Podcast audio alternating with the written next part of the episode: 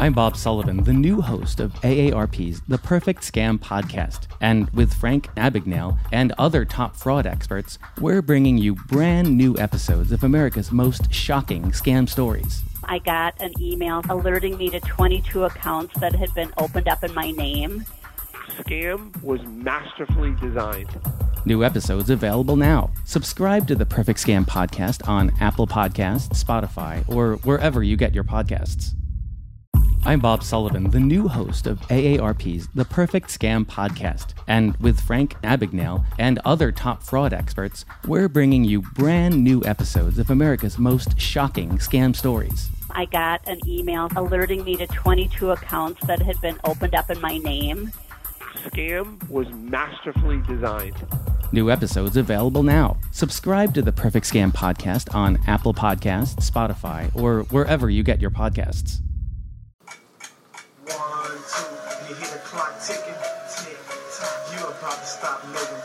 Tick tock, I want you to remember me. Tick tock, but the don't have no memory. I'm coming. Nobody can stop me. Nobody can hold me. Nobody control me. I'm coming. I'm here to do my thing. I'm here to bring the pain. I'm never ever gonna change like Tropicana. I got the juice. All for the least, let the dog loose. Don't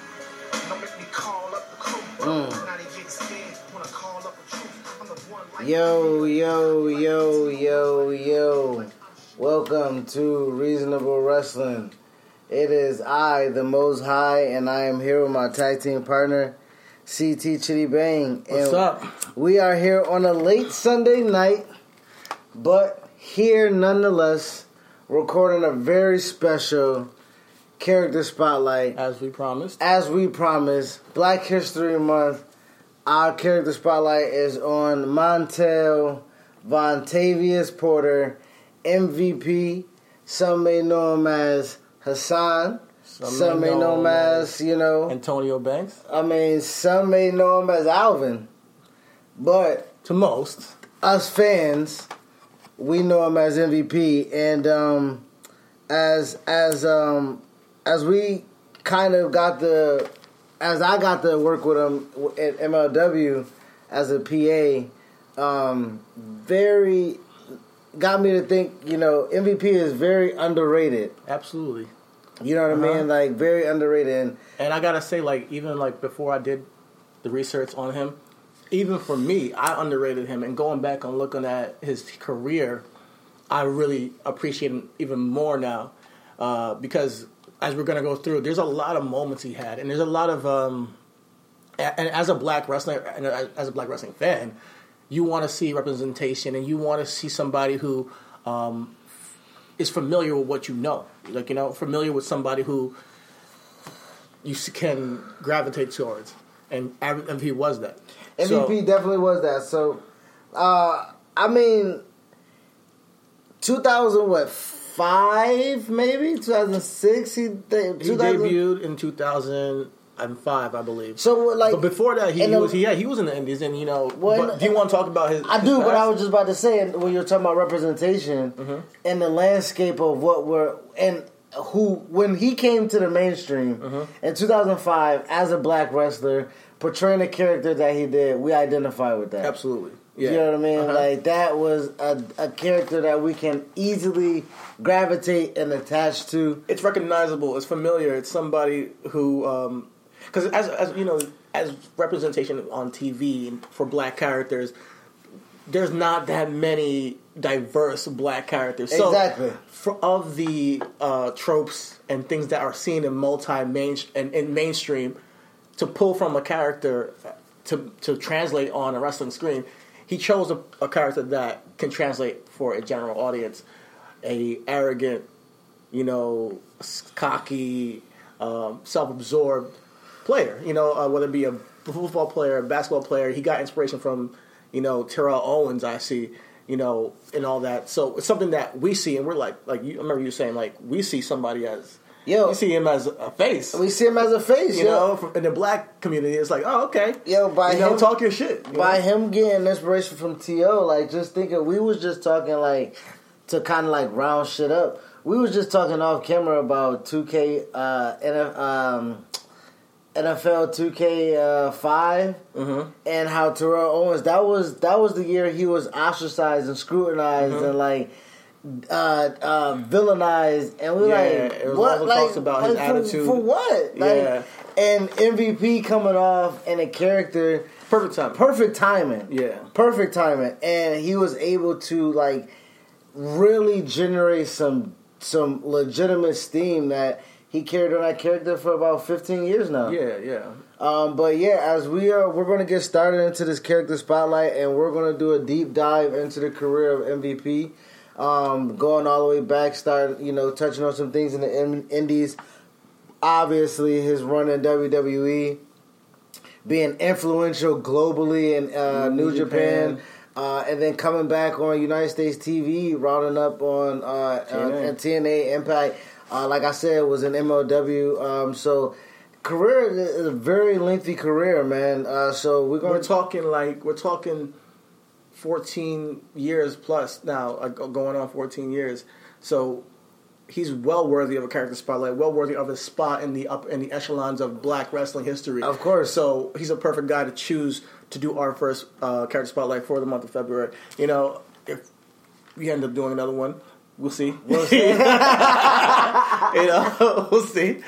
But um, But, uh, if for we, had- him we definitely had to shout out to OG MVP. I remember meeting him in ML, at MLW briefly. We smoked with him real quick, and he's a, he was a pleasant Super guy. player, super player. But let's get right into it. Let's talk about how, um, his debut. But before his debut, he he did work in the Indies, 2002. He he he beat the pep. He you know he's he's an indie wrestler. He beat the pavement just like all the other indie guys for about from 2002 to 2005, you know, so that's like three years of him, you know, riding the cars, working out of fucking bingo halls and, uh, you know, elementary schools and whatnot. He ended up being FOW tag team champion. Uh, don't know that personally. and he was with a guy named Punisher who I don't know personally. Shout out Punisher if you hear this, if you know who that is. Um, hey, and he was also CCW heavyweight champion. So he obviously showed early on he has potential. Uh, and from there, he did do some stints in TNA and ROH, but eventually he was noticed and he got signed to development, developmental contract in Deep South Wrestling where uh, he was Antonio Banks. Uh, and eventually he crafted this character called MVP, Montel Vontavious Porter. Uh, as I said, he's inspired by Terrell Owens, and he says he was also inspired by um, Cuba Gooding's character in Jerry Maguire, uh, Rod Tidwell. Now, I never watched Jerry Maguire. All I know about Jerry Maguire is "Show me the money." That's all I know Nah, fam, about Jerry nah, Maguire. That character is that character is kind of like where these athletes get it from. Okay. Like that character is where Antonio Brown and T.O. Mm-hmm. and I mean Deion was kind of you know it, Deion kind of set the stage, set the mold. Deion You know? kind of was the mode of that character. Yeah. I, I would Okay. say. So Yeah, they let's based it just say Deion, yeah. let's just put it that Yeah. way. Deion's the mode. Yeah. But uh, yeah, that movie is very much so um, a staple in um, pop culture history. Uh-huh. Yeah. So um, yeah. So as we know, he worked in Deep South Wrestling. You know where he uh, um, started to, you know, learn the WB system. Eventually, they pulled him up to the main roster, and he uh, did some for, he did some live events, some dark matches for WWE, which uh, led to a developmental contract. Um, Yo, he was, He was just- trained by Norman Smiley. oh yeah, yeah. He was trained by Norman Smiley, Who's That's right now training a good friend of mine, Matt Riddle. So shout out to Norman, Mr. Wiggle Smiley. Still getting it done Still out doing here, it, still doing it. Norman's Norman's a vet. man. Yo, Norman, you want and a something, Norman. professional. And a professional. Yo, if y'all really think Norman ain't a G, yo, YouTube Norman Smiley. He got busy. Alright? Norman got busy. So shout out when we talk about black history, God shout out Norman Smiley, train MVP. He was hilarious in WCW. so, I mean, goodness gracious, man. But yeah, his, his, uh, his debut was August 4, 2006. Uh, he joined the SmackDown roster, which was stacked with talent. Yo, they had Chris Benoit, they had Batista, they had Rey Mysterio. They had so many big time players, and he had to find a lane there. You know, and with this MVP character, the idea was that he had the biggest contract ever given to any signee. Uh, he had the girls, he had the bling, and they had a conference where he was signed to SmackDown, and Teddy Long gave him that first contract, that big contract that they were talking about. Um, but when you get him on the mic, he delivered. He got heat. When he got on the mic, he talked his shit. People hated him. People hated him so damn much. Uh, he had his first match, uh, I believe, in No Mercy 2006. Uh, he came out. He he faced an enhancement talent, you know, because he, was big enough trying to like tell everybody, "Hey, I'm gonna, I'm, I'm the best." You know, you guys haven't seen an athlete like me, and I'm gonna have a great match against um, a really strong opponent. And he gets to No Mercy, and it's some scrub.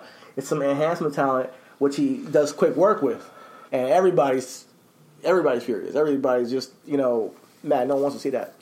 And then he comes back on SmackDown and he talks his shit again and says, you know, that guy, he's a killer. That guy's a killer. I went out there and beat him just like that. Which he's just getting more and more heat. Now, I think that you guys know his first, um, if you guys are familiar with his first feud that's memorable, is this with, with Kane. So after that, getting him introduced to the crowd and seeing the character, we understood what he was, got him booed, got him, got the heat that on him. Immediately gets into a, a position with Kane, a veteran, and on SmackDown. So right our way, he's Yo, he's in a big spot. I mean, he's rubber at this time. He is, um, he's like you said, he's in a feud with Kane.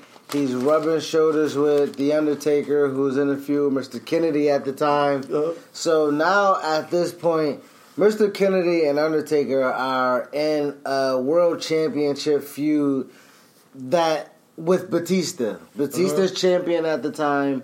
Taker's trying to get the title. mister Kennedy is trying to get that title slot. Whatever the case may be. MVP comes in right off the gate in a high profile match or a high profile storyline Uh-huh. with premier talent. He wanted the competition. Teddy Long came out there, said, "You want that heat? I'm gonna give you heat." He gave him Kane. You know, uh, so yeah, he he had a huge. Kane actually left Raw, and he because he had like um he had a he had a uh, lose least Raw match. I think with Umaga. Kane left Raw, came to SmackDown, started that feud with MVP, and people remember it. It's something that people actually remember because that feud led to the um, Inferno match that we all know where Yo, Kane Kane just Lit. put my yo legit. My nigga his ass MVP ass was on fire. He lit his ass on fire, fam. That yo, okay. So first of all, I've worked with him uh, briefly, but Mm-hmm. I know that MVP likes to kind of. Um, he's not Randy Savage. He's Uh-huh. not going over the match, you know, extensively. But Uh-huh. you know, hey, how we're gonna do this spot? Mm-hmm. It's it's wrestling, all right. It's it's it's, it's the theater. It's the art. Mm-hmm. Man, ain't no way my man got like, okay, we're gonna throw you over the fire, then put you in the fire. and my man like, huh? Yeah, and he does it. So it's like immediately he debuts. He's on SmackDown. does an enhancement talent, just scrub, boom, takes him out. I'm thinking like, all right, so he's getting started. He ends, he has having a street fight with Kane A at Manchester, fight. which I think is his first showing of actual uh, matchability. Because I, wa- I went back and watched that tree fight. It was decent. I mean, personally, I thought it was a decent ma- match, and it was in Manchester, so it was a big crowd, big, high energy. Um, then he gets put into a Inferno match. So, as a as a talent, being in your first year, I'm pretty sure MVP, you know, Hassan didn't think, okay, I wonder what his, his reaction Bro, was. Like, yo, a street you're gonna fight, be a cage match, a tag team match against Taker and Kane. And then an Inferno match. Like when he said you're gonna be in an Inferno match and you're gonna be lit on fire, like how was it? Wonder what his Bro, reaction I, was. bro, yo, MVP, if you listening to this, yo, hit us up, uh, RW Podcast One, uh, retweet this. Let us know what the hell you was in your mouth, eh, eh, going through your mind when it was like, yo, we want to put you on fire, dog. and you gonna be like, okay, and then what? And then like, okay, Yeah, and then you're gonna run around the ring. We're not, we're not gonna put you out. We're not gonna put you out yet. You're gonna you're gonna have to run around the entire ring Bruh. on fire. He Before got you get to the entrance by the announce tables, ran all the way to the ramp before he was just like fucking nigga. I'm I'm tired. and then, then the They finally extinguisher put was him like, out. I'm like, yo, ain't no Yeah. yo. That warm suit had to be. I mean, that cold suit, whatever Yeah. you put on, that fire Uh, from nigga. yeah, I don't. Yeah, you know. So And then he wrestled the whole match. With yeah, he that. wrestled the whole match with with with the, the whatever the whatever that he he couldn't have just been on fire. No, no, no. I think that That under that, Or at least the Um, suit was was because you know people would you call him a Power Ranger and all that stuff. That's when he was getting he was getting mad heat for being that in that blue gear and it's like a tracksuit slash leotard. So um, a leotard. I'm sure underneath that leotard tracksuit thing, um, they had some kind of protection. Or that was made of flammable stuff. Yeah, yeah, yeah. A material. But, yeah, but they had to protect his ass. Oh I mean, yeah, yeah. I mean, because his ass was on fire. so yeah, he, There's that. Um, but the match was, you know, built obviously like any Inferno match. It was built around uh, avoiding the flames. They had some cool spots in there, and you know, MVP eventually had to jump out the ring because you have Kane in the ring the ring full of fire. I mean- uh, Kane pushed his ass out the ring, followed him out there, and lit him on fire, basically. So there you go. You know, uh, pretty much attempted murder. As we always see with Kane, Kane has attempted people's murder on numerous is- occasions, and people cheer, How cheer him. is the mayor of Knoxville, Tennessee, Jeffrey Dahmer? basically. you know, uh, he's Oh, he man. shot Shane's balls. He's I think I'm pretty sure he's uh, lit people on fire. We yeah we've seen people lit people. He lit Undertaker on fire in a and, casket. Yeah, and he's the Knoxville mayor right now. He's the mayor of Knoxville, Tennessee. Shout out to Kane, Glenn Jacobs. Shout out to hear this? Kane Glenn Jacobs for putting MVP over as well. That feud kind of allowed uh, the crowd to give him some type of um, legitimacy early. Yeah, absolutely. You know what I absolutely. mean? When you come of- in and you're working with veterans immediately, rather than it's like, oh, they could have had him come in and work with Kennedy or come and work with somebody underneath. Exactly. Um, but they, I can see that they were trying to make him a legitimate star by putting him in the ring with people who are already stars. And then um, after that match with Kane, uh, he comes out to SmackDown. You see his back; he's all burned, scabbed up. Yo, this is where we kind of like so watching this. So this is why this is how I say like oh, as older wrestling fans, we appreciate him more because going back listen to that promo when he came that promo after the Inferno match. He comes on SmackDown. He he he, he has the burn marks Yeah. showing, and he gives the promo. He was just like. How the fuck are y'all not cheering for me? Yeah. Honestly, I think I- that after that, they could have turned him face. yo. Yo, MVP has a lot of moments where they could have turned him face before they actually did later on, where I think they could have shifted the tide. But when they're still booing the guy who got burnt alive, and he's not even saying cocky shit like, "Yeah, I survived the fire and flames." He's just saying like, "Man, so I went to the doctor, and I have you know first degree burns, and you know it's hard for me to walk, and I suffered." And they're like, "Boo!" so we're like. Clearly, these guys are racist. the whole crowd's racist. it's Yo, 2000 all- yo. they're booing MVP, and the only thing MVP has really done since he since he arrived It's just was be- just be confident. All he did was be confident. Yo, his character booed him. legitimately was just like, yo, I deserve to have this money. Like, you know what I Uh-huh. mean? Like, I came in, like, don't don't get me wrong. If you're not confident in what you're doing, then you probably deserve to be where you're at. You know what I mean? Mm-hmm. Yeah, like, yeah. so MVP came in and was like, listen, they offer me money. I'm not supposed to take it. Uh-huh. And I'm going to say it every single time, I come every out time here. I come out here, nigga, Uh-huh. because at the end of the day, what made him such a great heel as well is that like he stayed with an excuse, but it was an excuse that made sense. Yeah. He was he was super logical. Uh huh. I was thinking about if you see a trend through MVP's career is that uh, at least when his, especially his career in WWE, he's always co- like he's always super cocky no matter what, and always making an excuse on why he lost or why something happened and why, and it just gets more heat. And the thing about MVP is he's not only saying lines that are true and legitimate, is that he can deliver them too. So, and that's what I, I have I, I've yet to speak on his, his his cadence. MVP has legitimately one of the best cadences I've seen on a mic out of many, many, many people. You know, I'm not saying uh, he, he can go. He can go to toe to. Honestly, he can really go toe to toe on the mic with anybody. I'm not saying that he's gonna go on a whole soliloquy. He's done soliloquies, honestly, for real. so going back and watching him, I didn't realize how good he was on the, on the mic. You know, so like I'm looking looking at him talk, and I'm like, is he believable? Can I buy into it? And you can. Everything he says, you can buy into it, and you can buy into the fact that he believes everything he's saying. So when he comes out there with the with the scabs and everything, he's even selling that sympathy. And I think within that sympathy, they could have turned him face, but the crowd didn't react face, and they didn't give him no sympathy whatsoever. So how do you turn somebody face when the crowd keeps booing you? You know, and they kept him as a heel, which I think MVP is great as a heel, which is fine. Um, after that, you know, he he he did a couple matches with Kane and Undertaker and, and Ken, Kennedy. You know, they had a little little shindig for a little while um, before we end up in five um, to Survivor, Series. And at Survivor Series 2006, uh, he was eliminated by I think RVD early on in that match. Yeah, RV, excuse me. It was like a big fucking spot fest at the beginning of that. Umaga went uh, Wild Samoan, no pun intended on niggas, and uh, got himself disqualified. So MVP was the first officially pinned superstar of that match. So, um, but anytime you take a five star frog splash from Rob, I mean, you kind of won, right? Yeah. So. I mean, you won what? You won a, getting the five star flag? That's Yeah, not winning. man, Nah. I mean, hey, Rob Van Dam eliminated him. You know, it's his first um, rookie career, rookie, rookie year.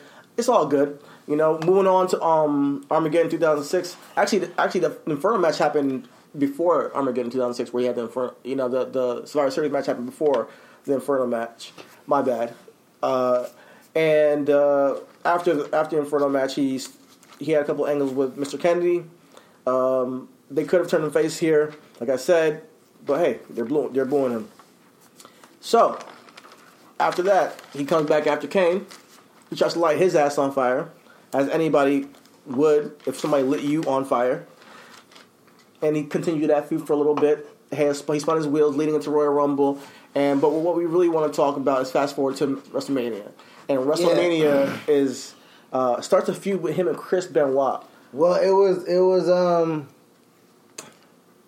it it it was it was a, a it was actually their yeah it was at the start of it No, the, the, the it was the start of what the WrestleMania, the yeah first match. was it that was the first match Um, I'm not sure if they were the first match of the night, but what one thing I will say is that I'm not sure if Chris Benoit was injured during this program or whatever. But leading into WrestleMania, MVP was legitimately facing nobodies, like nobodies, and legitimately the night before WrestleMania, MVP has a match with. I can't even. I can't even um, express this. His name is.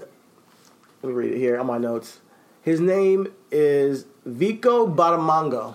oh was it two, was it the night uh, before it was the, The, the SmackDown SmackDown before the SmackDown before He faces Vico Batamango, and previously he faced some Klaus Haugen guy from Scottish or some someplace overseas. And what I don't like about this Vico Batamango guy is he's the Ethiopian champion. This guy comes out with a spear, uh, nappy hair, uh, a fucking skirt or with tree and leaves on it. And as an African myself, it was very highly offensive. Highly, highly offensive. We don't wear that shit. we don't wear even in Africa. but yeah, he defeats Vico Batamango going into WrestleMania. So it's kind of I don't know what was going on. Like, like Chris Benoit had a couple um when they set up the the match, he had a couple um, segments with him. But after that, he's legitimately just fight, fighting guys from other countries. I guess because you know he's um, Canadian, so he's finding uh, like made up guys from other co- countries Well, saying they were the champion of their, this- their country. Some guy from Honduras, this guy from you know some This other pro- Dutch company. this uh, program country. this program was pretty much just MVP showcasing that he can carry a program. Mm-hmm. This was um, the ability f- uh, for him to sh- to show and utilize what kind of carried his career, as we'll talk about Yeah. going forward.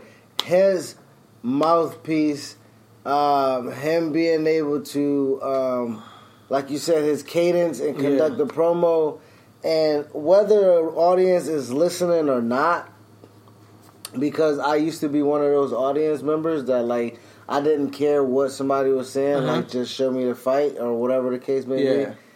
You know, he was able to have people listen to what he was saying, Yeah. and and get legitimate heat. And get you know, he'll, legitimate- he'll go out there, face scrubs, uh, enhancement talent. I'm, I'm sorry, I'm saying scrubs, enhancement talent, and he would, you know, destroy him and then say and then talk shit. And he lit- and he he sold that match going into WrestleMania as best as he could with his mouthpiece and no Chris Benoit. I'm not sure where he was. I'm not sure if he was injured or whatever.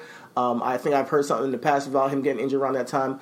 But they went to WrestleMania. Now he faces Chris Benoit, and he and he get, he met he like he um, gives credit to Chris Benoit for mentoring him and kind of en- enhancing his in ring in ring ability uh, in his first career. I mean his first year, and of course it would. It's Chris Benoit. Chris Benoit, the crippler. He's uh, well known in the Hart Foundation. I mean the Hart um, Dungeon, getting trained over there. All these, all those Canadian wrestlers can go. So Chris Benoit taking him under his wing is a huge. Um, it's a huge, what do you say, honor because he, I'm sure Chris Benoit's not taking anybody on his ring, just anybody. He actually saw something in MVP. Uh, And he I, didn't I, take the Miz under his wing. That- I'm Bob Sullivan, the new host of AARP's The Perfect Scam podcast. And with Frank Abagnale and other top fraud experts, we're bringing you brand new episodes of America's most shocking scam stories. I got an email alerting me to 22 accounts that had been opened up in my name. Scam was masterfully designed. New episodes available now. Subscribe to the Perfect Scam podcast on Apple Podcasts, Spotify, or wherever you get your podcasts.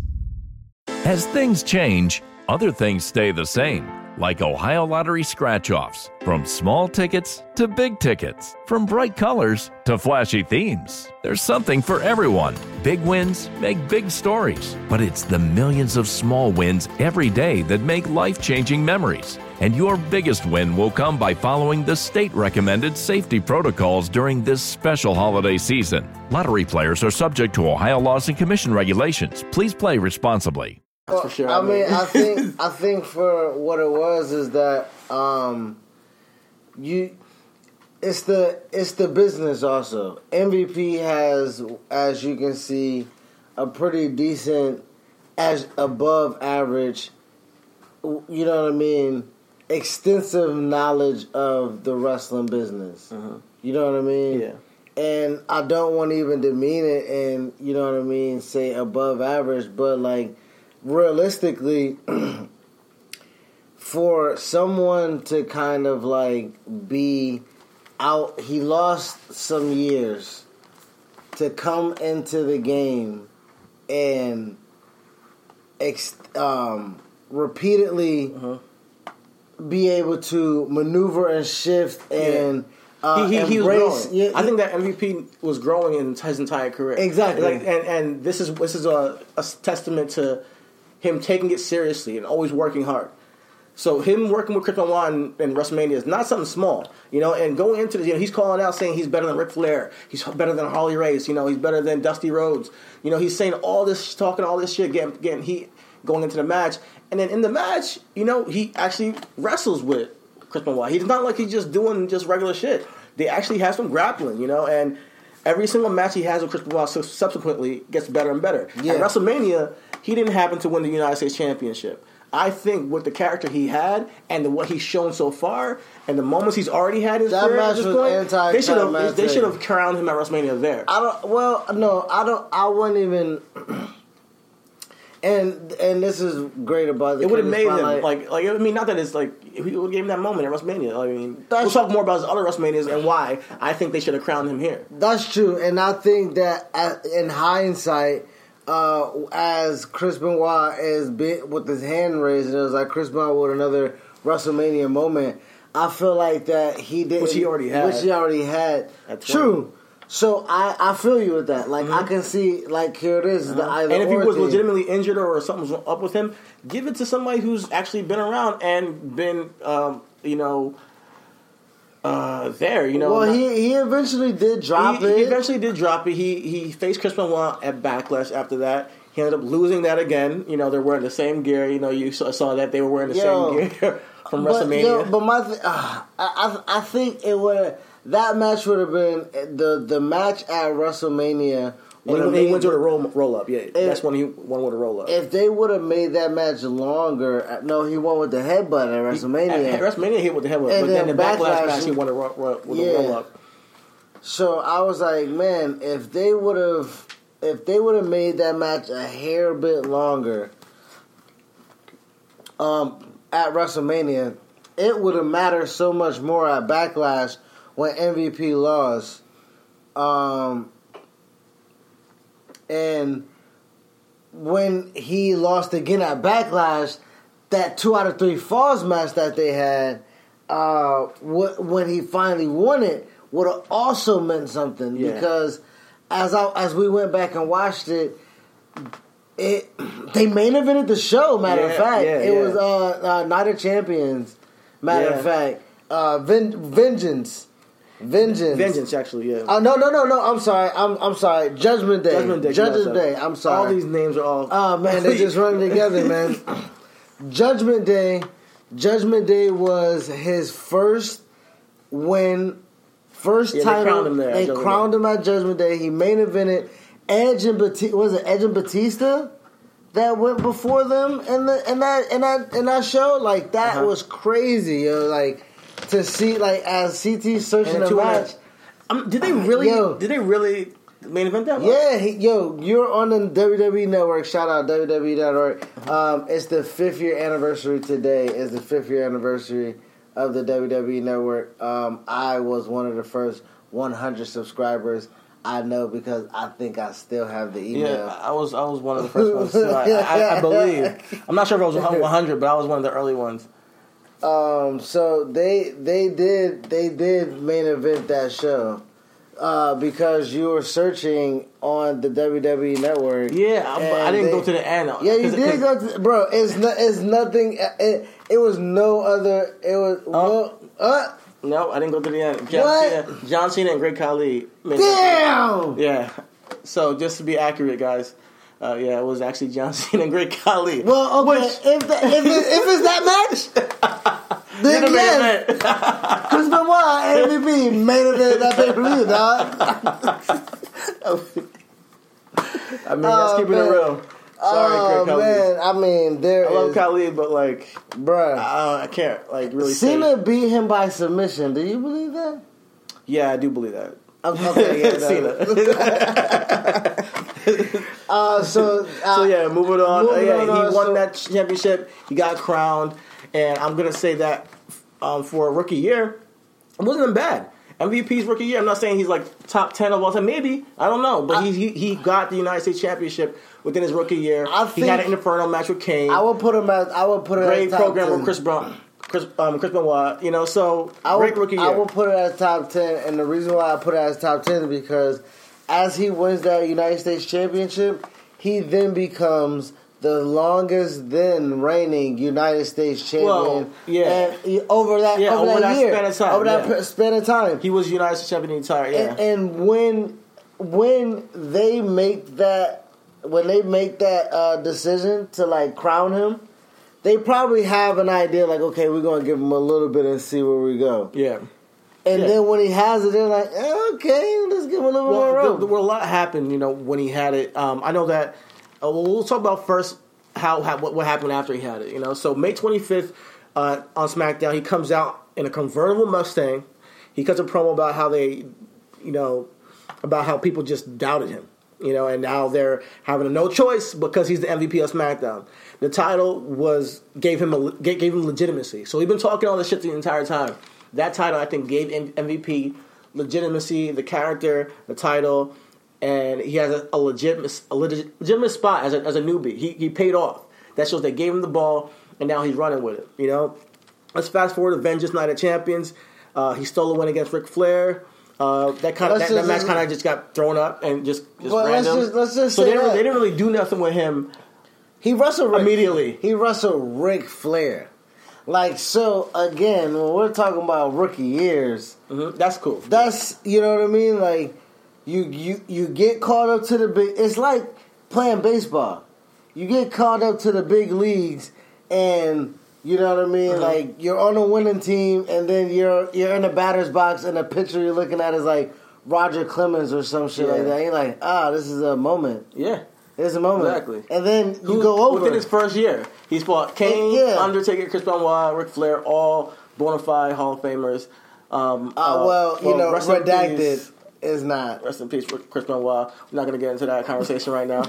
Um, yeah, so, um, but yeah, you know, they're all bona fide legends. Legends. In, in the, in, yes, in in this his- game. and yeah, for you sure. know, so and he held his own. he held his own. Yeah, He held his own. He went over Um, Ric Flair. Uh, he went over Chris Benoit eventually after you know, two, but he did do it in two falls when he went over Chris Benoit, which is good.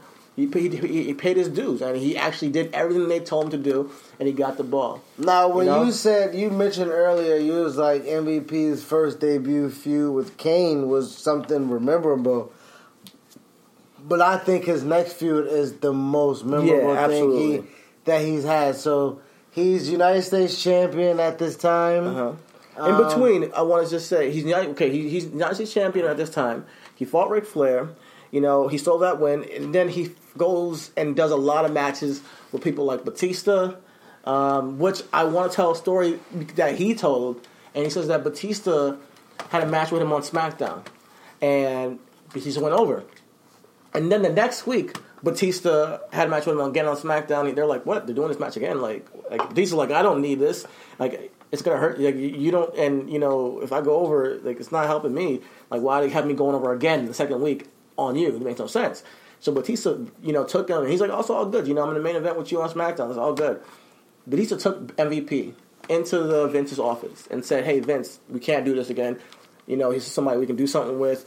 I'm gonna go under tonight. We're gonna have me out." And then they came up with the way that he um, beat Batista was running in and sliding in under the ropes at the last minute for a count out victory, and that shows the character of Batista of noticing somebody that has potential and trying to bring them along because he because he sees something, and, and they, they seem to be good friends from MVP's um, from MVP's interviews that I watched. So that's a great story that he told. Yeah, I mean, and it actually uh, it rubs off on MVP because we see that, you know, not to get ahead of ourselves. Uh-huh. Later on in his career at, with TNA, um, you know, just bringing along. Yeah, people with Chris, and- he does for other people what Chris Benoit and Batista did for him. Exactly, you know, exactly. And Kane, Undertaker, you know. So he he, he he's a he's a real he's an OG. You know, MVP's an sure. OG He's who like- he's- who's from the business. He's he understands the business. He's like old school. So I respect that. You know. But yeah, let's go into his big, the biggest feud he had in WWE, which most people remember him for, and that is, of course, his feud with Matt Hardy. Um, I know that there was a, a moment with him and Stone Cold, like at SummerSlam, where they had the beer contest. you Yeah, know, yeah, You know, now with that said, I'm gonna crack it with my beer. Come on, You know, and um, damn, my shit's SummerSlam. already done. but you know, MVP's a complete. He's, he's he's an athlete, so him having that comp- competition kept it in line with his character, and with that competition brought about this spontaneous feud he had with Matt Hardy. It seemed like him and Matt Hardy had some real chemistry with this feud, and we're gonna talk about this for a little bit because this. Marvelous, wonderful, yes. I'm not gonna do the hand gesture because it looks like a Hitler's I Hitler hand gesture. uh, but his, But, um, his feud with Matt Hardy was um, it It was, was all about who's better. it was Him saying he's better than Matt Hardy. it was new, Mm-hmm. it was fun, it was innovative. It um again it it tied into the new generation. Yeah. they had arm wrestling contests, beer Shootout. contests, shootouts, Pu- push-ups. uh, push-up contest. Yeah, you know what I mean? you know? Um, And what's so crazy about this feud is that during this feud, MVP gets diagnosed with a, a heart condition. You know, I have it here as uh, Wolf Parkinson's uh, white Wolf Parkinson's white syndrome, which apparently speeds up his heart rate very very fast. I'm not gonna say a beat per minute because I'm not gonna misquote myself. You know, but um, yeah, you know, it was it was a great it was a great feud, but he went down. and they were taking it easy on him. 'cause- But he came back like within a couple weeks, and after he came back, I suspect that they put him in this tag team with Matt Hardy rather than do a singles, you know, feud. Which this is. I mean, let me look at my notes. This is uh, around fall time. This is around the fall time, and this feud lasts all the way to WrestleMania. And with him having injuries, or not injuries, with him having his heart condition, I'm sure they want to take it easy on him. They put him in a tag team with Matt Hardy, and they win the tag team titles. Um, they beat Deuce and Down. Remember them? Uh, I do, but I don't want to. Yeah. Uh, they were also in a. bo- He also Yeah, had the uh, boxing Matt, the match. boxing match. Matt Hardy. He, he um, they were in Madison Square. I believe it was Madison Square Garden. Um, yeah, and MVP. No, not MVP. MVP chose, MVP chose Evander Holyfield Holyfield. as his surrogate because of the heart condition. Exactly. and he was supposed to box MVP, um, Matt Hardy. So he chose Evander Holyfield. Holyfield gets um, faces Matt Hardy in a legit boxing match. It seems like because Matt Hardy dog rocked, shit out he gets Matt getting Hardy. rocked the entire boxing match. Go back and check that out. Uh, so Matt Hardy gets to say, "I boxed Evander Holyfield in Madison Garden on Saturday Night Main Event." Like, who, who? Matt Hardy never thought in a million years probably that he would be in the ring with Evander Holyfield. And shout out to Matt Hardy. Um, and shout out for to taking MVP that, and shout out to again. MVP again because he takes he takes a right hook takes too. a right hook from Evander, and like that's a moment. That's a spot, Mm-hmm. and you're again performing at the highest level with one of the. Evander Holyfield was just at Ric Flair's 70th birthday party. Yo, everybody was there. Bruh, everybody, Mike Ryan from the Dan Le Batard, he's a producer on the show, was there. Like, look, we should have been there. bruh. God, I mean, next year. come on, Come on, Ric, I I, mean, Conrad, you gotta hire black people as Conrad, cast yo, first you are an Before you inspiration. start bringing black people around. Ric Flair. Yo, come on, Vander Holyfield. Oh man, Fucking Todd Gurley. Oh, Todd, bro. Why is Todd Gurley Why with was Todd And I'm not. All right, let's go on. Let's go on. No, I mean, and as I bring off, if I as I rattle two black people's names and then Booker T, and you know, I'm like, oh, Conrad did invite black people, just not us, because we're not that famous. That's keeping it real. Yeah, let's keep it real. um, But yeah, moving on. Um, MG MVP keeps stalling on this United States Championship match with Matt Hardy. Tell him, you know what? It's all good. You know, let's. You know? We should go go get the tag team titles. You know. no, he, didn't say no, that. He didn't say. it. He, He said didn't could win- He said he, he I would- could win the tag team titles he with went in anybody. he went in there as MVP said. MVP always used to say, "I'm going to be world heavyweight champion. I'm going to be world heavyweight champion. I'm going to be world heavyweight champion." Actually, that is the actual narrative throughout this whole episode and show of mm-hmm. MVP. How he was always almost there, but never quite could get there because of you know, I don't really think Vince would have put the rocket on him with this condition. And then, you know, talking about I TNA, wonder if that gave him a stigma and the knee injury took him out of Mm-hmm. his position there. So like he just he could he could just never get there, but he wanted it. Yeah, exactly. And- he and did had everything he had to do to do it. It, it just wasn't. It wasn't in, in his cards, you know, So- which is fine because he did so many great things, and he is a he, he he put a lot of people in great places. So he with, with his career. So he is United States champion. He's in Teddy Long's office. Mm-hmm. He goes in there. and He's like, "Yo, I want to. I want to win every title you got here, every championship you got here." And Teddy was like, he was like, you know, and, and MVP was like, "I can win the tag team titles with the next person that walked through that door." And the next person that walked through the door was Matt Hardy, and like obviously they're feuding, and it's like it's the it's a budding Yeah. pairing of Matt Hardy and MVP. Um, they won the tag team titles, making MVP a double champion. yeah, Uh, which again just adds on to the accolades, like you said, of his first year. Absolutely. And it's it's dope to see. Like it gives him that it gives him that push. It gives him that that um uh I'm gonna use legitimacy throughout this whole episode because even with them winning the tag titles, like the way it happened was pretty cool. Like you know, the, it's very creative. Matt Hardy hits a twist of fate. Well, after slapping MVP in the face, So that's a tag. Yeah, it's a tag. Um, Matt Hardy hits a, twist, hits a twist of fate. MVP comes in, tosses his ass out the ring, gets the pin. You know, even within that, the cocky, the arrogant, the brashness of him. He's holding the two titles and his United States title belt, and he goes off with them, takes them to, takes them with him. It, It's great writing. It's great character building. It's great um, at the moment, and that's why we remember this because the animosity between them.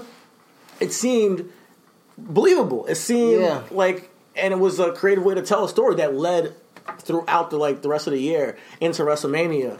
Uh, Matt Hardy and MVP also, you know, with all the antics they had with the shootouts and whatnot, it seemed like they were having fun. Yo, shout above all else, it seemed like they were having fun. Speaking And- of the shootout, MVP, come on, fam.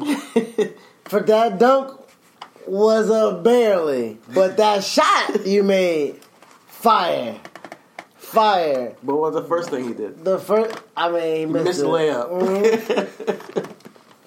And then, but he played it off, you know. But it was also the draw heat though, because I think he- I don't think he necessarily missed it on accident. I think he missed it on purpose. I think he could have, he's that good that I wouldn't be put put, put it past him to miss it on purpose, get the heat, and everybody laughing at him, and then he hits the dunk, and then he hits the shot, the, um, the jumper from uh, far out. What sets up the title match with uh, Deuce and Domino, as you said. Deuce Yeah. and Domino was champion at the time. They came out to attack Matt Hardy and uh, MVP. Mm-hmm. Led to a title match that next week, I believe. Excuse me. They won the tag team titles, like we said, making them a double champion. Mm-hmm. Matt Hardy still wanted that fucking United States title, fam. I mean, he still had it. He still had it. He still rocked with it. Uh, he's a double champion. Yeah, he's he's a half tag team champion. You know, half man, half meeting, uh, half amazing.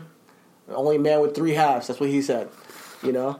Uh, so moving on, he's still dodging Matt Hardy, but saying he's better than him. The entire time, he's still dodging Matt Hardy, saying he's better than him.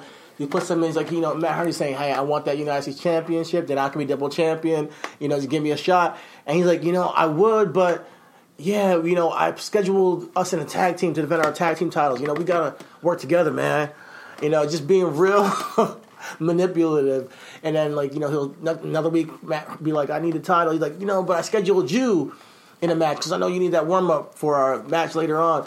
It was great. It was great work. Um, unfortunately, Matt goes down with an injury, um, and but they they wrote it into the storyline. Of you know, fortunately, MVP took him out and had a real good beatdown, which I think is the first real heat that he should have got. Like like he's the first time he's done something that's really heel like. He's done other things like cheating to win, mm-hmm. but that makes within character like yo, he's you know you know you know if you're not cheating, you're not you're not trying. Yeah. You know, so some people will say, and within his character, his character would do that. So he's just being a confident guy, brash, arrogant, cocky. This attack on Matt Hardy, where he takes him out, is the first action that I see of him being doing some legitimate heel work. He hits him with a knee breaker on steel stairs. Matt Hardy, people are crying in the audience, like legit. It was a that bad of a beatdown. People are crying in the audience. Uh, so he did what he what he came to do, you know. And with Matt being written off, um, he walked around after that's after he lost the tag titles, right? He lost it to the Miz. Yeah, they lost to Miz and Morrison. Mm-hmm. Miz, and that was something we did in our Miz character spotlight. We shouted out Mm-hmm. because this was actually Miz. I think Miz's first type. Yeah, that was his first title. This was Miz's So if you want to go, you can go check out our character spot on the Miz. We talk about this exact match. You know, uh, the, the the Miz and Morrison worked Matt Hardy's knee, and MVP finished him off. Exactly, and, and that's how they worked, and that's how um, they got rid of Matt Hardy. That's how MVP was able to still keep that United States Championship. Mm-hmm. Um, he was I mean, he, he he had a couple of short feuds with uh, Rey Mysterio and Ric Flair. Mm-hmm. Uh, he competed in the Elimination Chamber, yeah, that's right. right, yeah. for the world title. Um, he got eliminated. Uh, what was after it? a huge choke slam from Undertaker. Yo, Taker chokeslam my man off the pod, and that's why uh, shout out to CT man. He put in a lot of research and extensive time.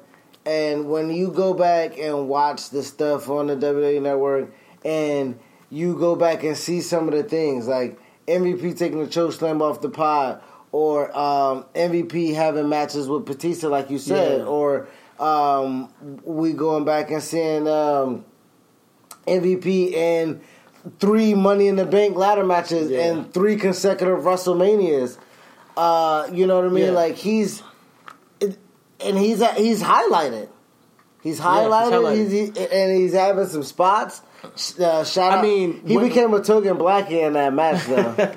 Within the within the, the Money in the Bank match, yes, he he wasn't the token one. He there was there was a was couple four. there was a couple token it was ones. the four Yeah, black but- horses: but he got spots. He Kofi, got FEB, Shelton, Kofi, Mark Henry, yeah, and Mark, oh, Mark Henry. Mark yeah. Henry's So, always been but there. before we get into that, I have a problem with the way they're booking him at this point. Like I really do. Like he's your United States champion. Yes, he had a heart condition. He went and got um, you know outpatient surgery. Came back within like a week or so. You know, give him something worthwhile that highlights your championship. You know, and putting him in the elimination chamber, great. You know, he had a great spot with Undertaker. He had a great spot where he ju- fell off the, um, the, the pod, choked him with the pod, and whatnot he was like a guy who was a great character that they could use, but they never pivoted with him where they can make him instead of take him to the next level. And this is another spot. When, while he's like your United States champion, going into Mania, give him a single spot. You know, give him like a one-on-one match like he had the previous year with Chris Benoit, or give him something that can highlight him give him some more a storyline. You know, a real WrestleMania, storyline. but look at WrestleMania 23 and then the remain those 24, 25, 26. There's no way. There's no. I know 23 was a good co- 23, and we said 20. I I said WrestleMania 23 low key was a was a really good card. Mm-hmm. But WrestleMania 24 is Edge and Taker, I believe. okay. Um, it's uh, um, uh, I know 25 for sure is Taker and Shawn, and 26 is Taker and Shawn. Those are like really. St- I mean, those are that's the main event that I'm highlighting. But I'm pretty. Those are really stacked cards. Mm-hmm. Yeah, you know I know, mean? I know, And- I and, but MVP.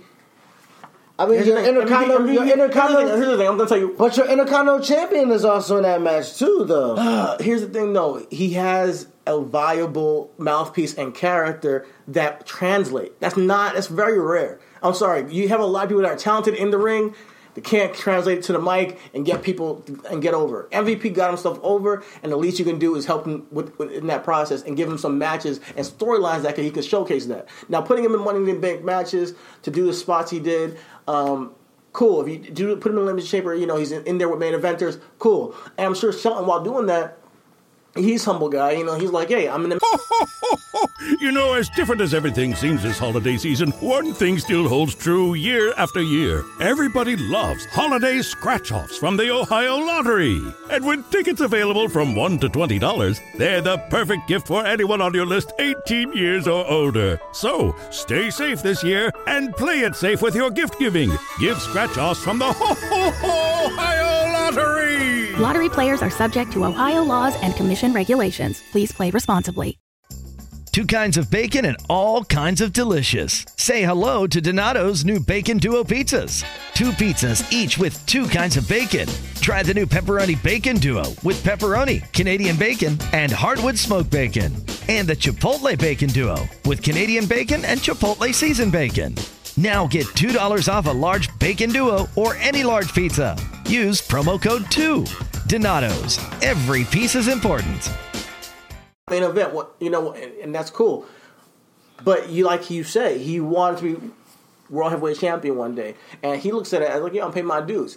However, looking back on it in hindsight, now looking back on it and watching his career, I'm like, damn, they have moments right here where they can make this guy a legit main eventer, and they stuck with the old guard. Not that, not that they shouldn't have stuck with the old guard, but they should have. They had multiple moments. They had. It's not like they had like one moment where I'm like, oh, one WrestleMania where MVP could have had uh, an angle, a serious angle going into it. He had multiple WrestleManias, and we'll talk more about us sub- subsequently mat- uh, matches this year.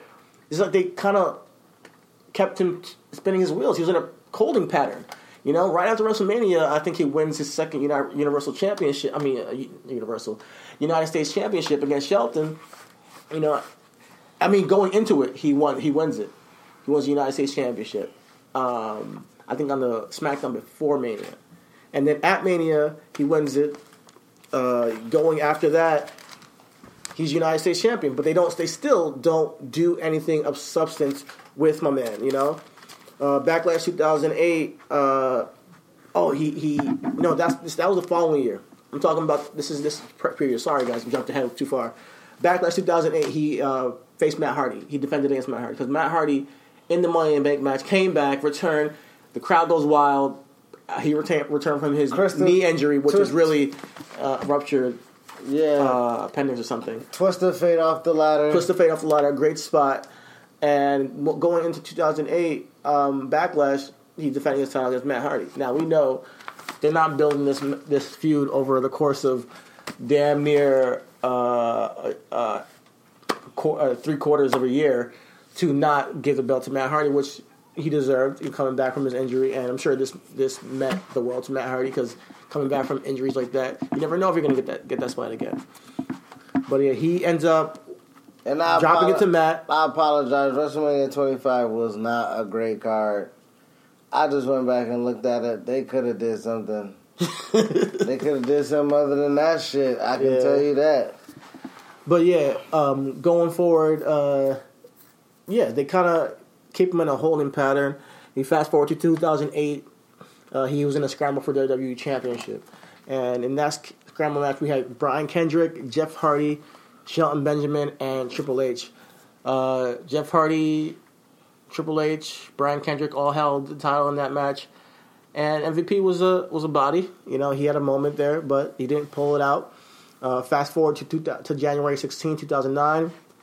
Uh, Triple H will be out of the Royal Rumble unless MVP. Oh yeah, MVP has gone on a losing streak right after that. So Yeah. he loses the United States Championship, Matt Hardy, and pretty much goes on a losing streak for five months and twenty and twenty matches. That lasts all the way to January two, six, January 16, 2009, where Triple H um, has an inter- altercation with who's the authority figure?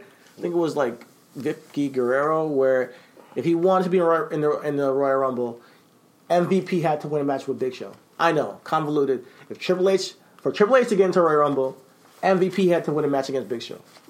They could have just made it like MVP versus Big Show. MVP, you're not going to be in the Royal Rumble. You haven't won the match in God knows how long. For you to be in the Royal Rumble, you have to win this match. But no, they had to add Triple H's whole angle in there, and Triple H has to give MVP a pep talk backstage. The entire match, he's um, you know, chasing. It's a, a game of cat and mouse with Big Show, but eventually he wins due to help with Triple H. He takes a sledgehammer and you know knocks out Big Show. Um, I was not paying attention to this feud at all. I'm gonna keep it funky. MVP is my guy, so we can be honest. Um, I was right back around when you won the United States title the second time. Right, It was um, SmackDown 500. It was yeah, SmackDown 500. It was him and Shelton. Yeah, and that's if you And fast forward all the way to March. Mar- yeah. Again, uh, that's what I was talking about earlier when he defeated Shelton the SmackDown before WrestleMania, going into an- yet again Going to another- another Money in the yeah. Bank match. That's that's what I um that's what I remember because Uh-huh. And at that point, MVP's on a winning streak. yeah You know, so they turned his losing streak into a winning streak. Now, I have no problem with losing streak because I think within his character, he's an athlete, uh, he's a star. That's They something. go- that's yeah. something within their stories that they have. They go through losing streaks. they go through losing streaks for sure. the redemption is him turning face through that.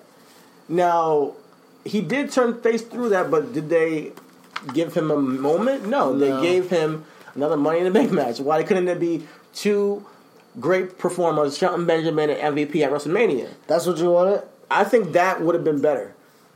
If you if you say like, all right, as a competitor, what would the story have been? the, the story could have been Shelton just talking shit about MVP. You can't win a Everybody's match. talking shit. The MVP's talking shit. Shelton's talking shit. But what's the substance? The substance is him saying, like, listen, man, you're making you're making us look bad. You're over here losing matches like crazy, and I'm a, I'm a legit gold standard. I am here to to to hold a championship and be and and really represent United States of America as a black man or whatever. But WWE wouldn't be that risky back then. They wouldn't be that risky today. Honestly, I mean, yeah, but for him to do what you just said and say, "Yo, um, you not really about this life with this title. I need to get up above you." I think that's easy I think that's a, I think that's easy for and then a WrestleMania match, like Yeah. and which MVP and Sean Benjamin could have killed it. Give him some time. Hell yeah! I mean, shit. Give them a little bit of time. Just give them two match. Yeah. that'd been fun. I mean, and we ended up again. Fast forward, seeing them two in New Japan. Mm-hmm. So it's like wh- whoever MVP comes across, he builds a relationship that lasts. Yeah, Because and you only um, do that if you're a good man. Like, if you- Exactly. If you, if you actually and, and you're like respected. and and genuine. Yeah. so um, he has that money to make match at WrestleMania 25. It's against Finlay, Mark Henry, Kofi Kingston, Christian, Punk, CM Punk, Shelton, Kane. Uh, so yeah, for four black guys in this match, four white dudes in this match. You know, MVP and Shelton have a great exchange where Shelton jumps off the ladder and, um, MVP just power bombs him. Shelton attempts to power bomb MVP, a sunset doing a sunset flip out off the over the ladder, but he ends up messing up a little bit. He picks him back up and pretty Yo. much tosses him Yo. out the ring onto the rest of the black guys, And including hit- Tony Atlas. And, yo, what was Tony Atlas doing there, man? Oh, Mark Henry. Mark Henry, yeah. Golly, he couldn't catch nobody. Oh, that's out the way. MVP took a crazy bump, or it might have just been production that got it like that. So either or, that looked painful and real. But yeah, MVP once again doesn't win. You know, Punk wins it for a second time in a row. He won it last year too. Um, and after that, he gets drafted to Raw. And for that, he was the first United States champion on Raw. Yeah. So that goes on record. He was the first United States champion to ever hold that belt on a Raw. And he was the at that time the longest reigning champion. Yeah, he was. 343 343 days. 343 days. I mean, it wasn't this reign, but it was a previous reign. But yes, he was a, still the longest reigning United States champion. Um, And until Dean Ambrose broke it just now. yeah, he, he broke within The the last last, last couple of years, like four years ago. four years ago, yeah. like yeah. So yeah, that's a long time for MVP, and he's still he's still up there. You know, he's like one or two uh, right now, one, two, or three. He's he's up there as the, one of the longest reigns. He's so he's in the record books, and with him being the first United States champion on Raw, once again they could have done more with him. It's like another trend, but as MVP said in one of his interviews that I watched, he said Raw was the place SmackDown stars went to die. You know, they yeah, that's what he said. He was like Kennedy went there. They didn't do shit with him. Uh, you know, people would go there and they would not do much with him. I mean, we you see were- that now in real life. Like That's true. Kevin Dean Owens. Mm-hmm. Ambrose, Kevin Owens, Bray Wyatt. Like they call people the Miz. That's why I thank God the Miz. The Miz actually did pretty good on Raw last year. He was in a Mania match with uh, Finn and Seth, but he's one of he's one he's not he's an outlier. He's not the, he's a, he's not the rule. When people go, he's right. People when people go to Smack to, from SmackDown to Raw, if you aren't one of the people that are in there eating at their table that are you know one of the main players that they see that they can push, you're not doing much. So essentially on Raw, he had a he had a pretty cool run with Mark Henry in Powerballing. Powerballing. You know, they formed Powerball, and um, before that, he beat Jack Swagger at Summer Jack Swagger at SummerSlam in a, you know, a match that they had.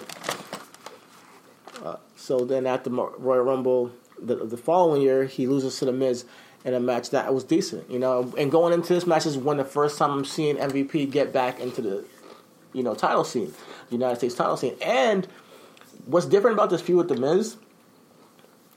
They use his backstory a lot in this as him going through uh, the you know what he's went through in his life he if you don't know about mvp he has been to prison he was there for he did a dime like 10 years and they use that in this feud with the miz which him and miz, miz are polar opposites I mean, you super know? polar opposite. What makes that and made it money yeah on TV. yeah It made it money on TV because the way MVP had to defend himself yeah against the Papas Miz made it like dope to watch. Exactly.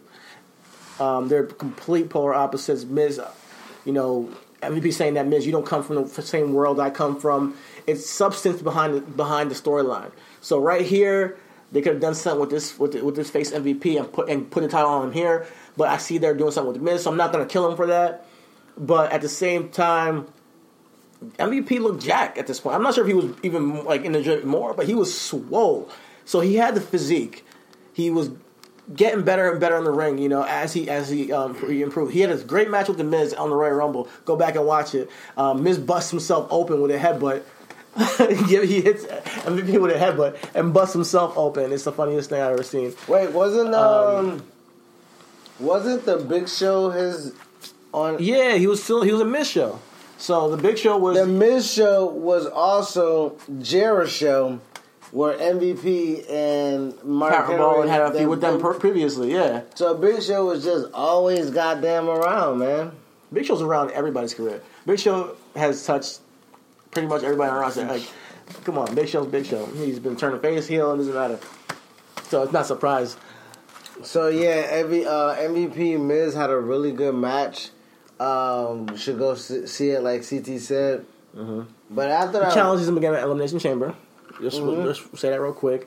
He challenges Miz again at Elimination Chamber. He loses that to uh, oh that's and that's the one where Miz busts himself open. The first match at WrestleMania, I mean at Royal Rumble, uh, is where the feud started, where he uh, is attacked by the Miz and he eliminates himself and the Miz in the Royal Rumble. So he pretty much they're they're legit having like a blood feud at this point. You know, like he eliminates himself. He they're, they're just brawling, and he ha- he feels disrespected. And going into uh, Elimination Chamber, that's when uh, he loses that match with the Miz, uh, where he def- um, goes after the title. Miz busts himself open. Henry crashes through the barricade in that match, and Big Show hits MVP with the knockout punch. So Miz wins by nefarious means. And and MVP wasn't taking a lot of clean losses, not too many times. I mean, when he did, he did. But like when they needed him to get over as a baby, they made sure he did. And for the crowd to hate him in 06, by the time where he is in 09, where he's able to do the balling thing and, and everybody's cheering for it now, Yeah. like that's a great. That was a dope turnaround when you talk Mhm. about character, um, Absolutely. character growth. Yeah, there you go. So you so he, he shows that the character even translated to a face and um, people people che- cheered. You know, it wasn't just like. Um, it, I mean, it was a gimmick, but you guys, if you could have done when you have that, at least some people cheering for something that you say and they, they get it and they get you. And people are cheering for you. All you need now is some substance behind this character to go. But instead of giving him more substance, they put him in another Money in the Bank match because we all know that if you're Kane, I mean not Kane, if you're even Kane, like you know Kofi, Shelton, and Miz, I mean MVP, wrestled in three consecutive uh, Money Bank matches, and then MVP, I mean not MVP, um, Mark Henry was in one of them too, previous year, but Kofi, Shelton, and, and MVP. They gotta throw those minorities in there, you know, and not give them a spot. They couldn't give them a spot, like even if they deserved it, you know. Either any one of them could have solo matches at WrestleMania because you know, not that they don't didn't do great things in a in a Money Bank match, but consecutive years back to back to back to back to back. I mean, but now when you look at it, man, I mean, that's the easiest way you can get eight guys a payday. No, I'm glad they got a payday because they and they, they earned it. You know, that's why they got it, and they're on the main card. You know, however, when you when I go back and look at MVP's career and I see the potential that he had, I'm like, damn, yo, they could have done something with them. And, and I'm sure he hears it all the time, like you should have been world champion. And I'm sure he's perfectly fine with what his career was. So it's not a knock on it, but creatively, when I go back and watch it, I'm like, oh man, they they kind of missed the Missed the ball. ball with that one, yeah. yeah. Well, like you know, they at first, he like I said, his career is very top heavy. It's like he had a lot of great stuff happen with the Inferno match. Uh, you know, he was in the Elimination Chamber. He was facing Kane, Undertaker. He had the Matt Hardy feud. But then he started spinning Matches his with wheels. Batista, matches with Batista and whatnot. Ric Flair. uh, the main event, Ric Flair. But then over time, it's like he because it kind of dwindled, and he you know become one of the guys. You know, it seems like he was just one of the guys they were was a great worker and a great talent. But moving forward, uh, in that he returned to SmackDown April thir- April thirtieth, uh, interrupting the Straight Edge Society. Uh, he tagged with Rey to defeat them, um, to beat Punk and Gallows in the Straight Edge Booyaka, Society. booyaka, 619. You know, he hits he hits him with uh, the Gallows with the 305. I'm not sure if that's when he debuted at 305, Mm. but obviously him being Mr. 305 from uh, Miami, Miami, you know, Liberty City. Liberty City. Uh, that was he had the chain, he had the MVP chain, but he uses the pay dirt. Which I think is a great shift in t- in uh, fin- finisher because I never liked the playmaker. Uh, yeah, the playmaker. It takes too much time. It doesn't make sense. Uh, the person's not doing nothing but landing on the back of your knee. I didn't get it. I didn't get it either. Uh, if anything, that boot should have been his finisher, which he did start to use in TNA as a finisher. But that boot should have been his finisher from jump. That boot in the corner he does was, It was vicious. The halu- the jacuzzi kick. Yeah, it's explosive moves. It completely uh, should have been his finisher from jump. If from my in my opinion, my humble opinion. But June first, MVP announced uh, as a mentor for Percy Watson. Percy finishes fifth overall in Shout out Percy, NXT. Shout out Percy Watson. Um, I didn't go back and watch his uh, run in NXT, but I'm sure MVP was very helpful to him uh, and, and mentored him because as he does his entire career, we'll talk more about that later. Uh, November fifth, SmackDown. He was in a triple threat for the for the number one contendership for the Intercontinental title against Drew McIntyre and Cody Rhodes, where Cody Rhodes and Drew McIntyre were in a kind of a feud where they were the They tag, the tag, tag they team. tag- they were the, cho- the chosen. What was it? The there were something. Mm-hmm. The the the dashing ones. I think there were. Yeah, and in this match, he's a veteran, as you can see. Uh, he wins the match because you know Cody and Drew were feuding with each other. Uh, next week, he competes for an Intercontinental Championship against Dolph Ziggler, and he loses when the referee misses his foot on the rope. So, he, like you said, he was losing not clean. You know, when he lost, he didn't lose clean just flat out because they know they have something with this guy. You know, they're not going to just have Dolph Ziggler just go over him clean. But after that, um, I'm not. I'm not sure if that that wasn't his last match but if you want to fast forward, let's talk about his New Japan um, stint. MVP ends up asking for his release around this time, Yeah. and WWE grants it. I think John Laurinaitis was like, "Yo, you know, hey, go do your thing." John Laurinaitis gets it. You know, he he, he wrestled, wrestled in Japan. Um, he's, MVP said that wrestling in WWE was his goal, but wrestling in Japan um, was his dream. So he wanted to go fulfill his dream, and not everybody is going. He turned away. He turned from a lot of money. You know, he had another contract coming up. He turned away a lot of money to go d- perform his dream, and he seems like a guy who's always going to chase his dream rather than the money, whatever he wants to do. Yeah, you he know. go, he's gonna do what he wants to do. yeah, He's gonna do what he wants to do, and um, this was very important and um, influential for a character because this is now you're on your own. This is without the machine. Mhm. This is without the support in a whole Thi- foreign in country. in a, in a foreign country, but he adapted himself really well. Um, Mm-hmm. And over that course in time, he became the first ever IWGP Intercontinental Champion. Yep. A championship that is revered as one of the greatest championships in professional wrestling history. It is the, I mean, obviously, it is the Japan's Intercontinental title. Yeah. The Everybody, inaugural one, the who's who have won it, and he's the inaugural one.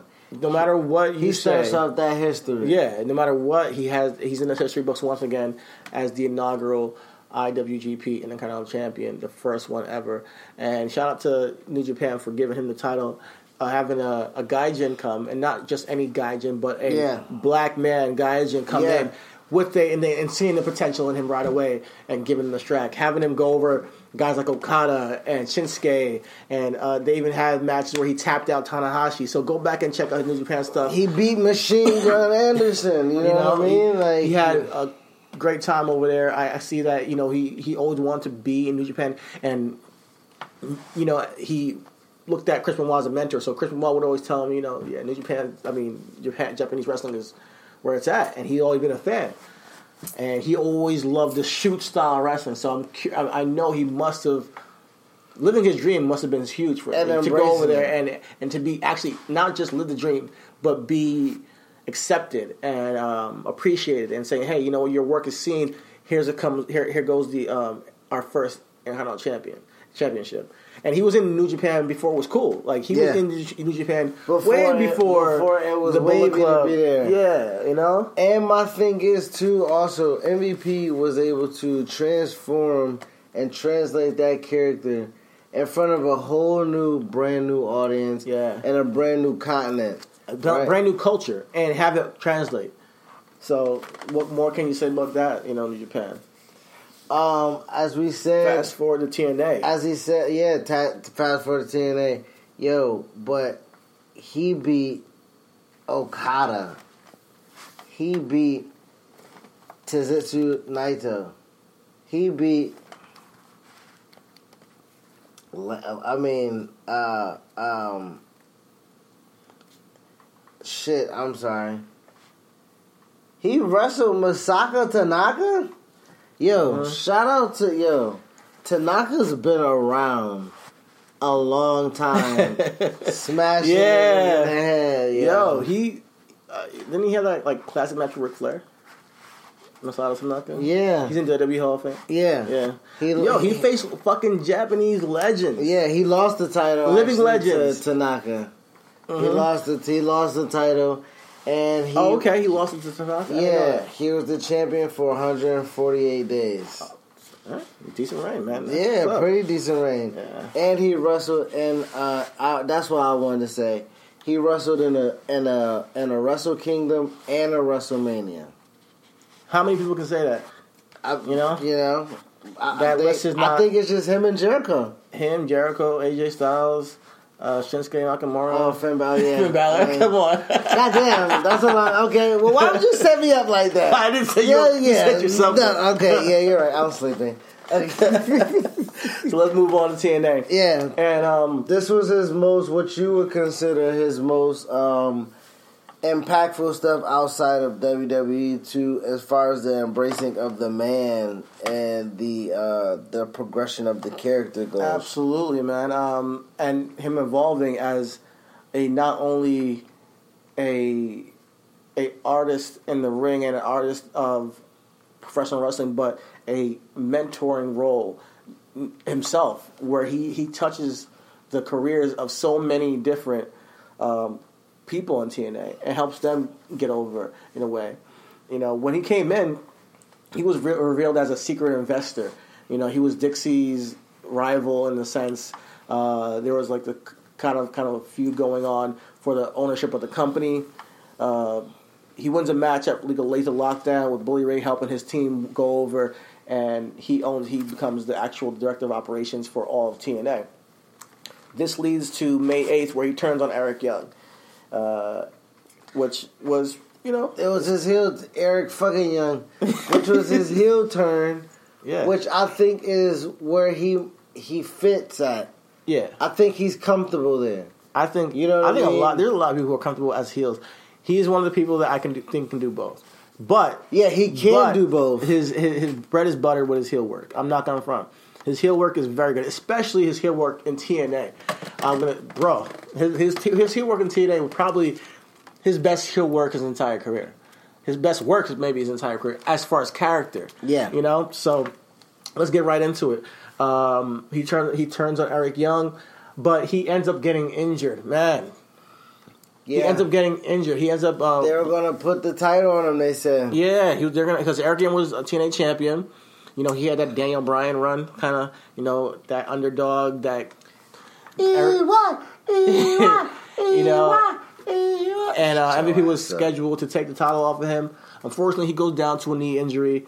Uh, but like a champ, MVP sticks around.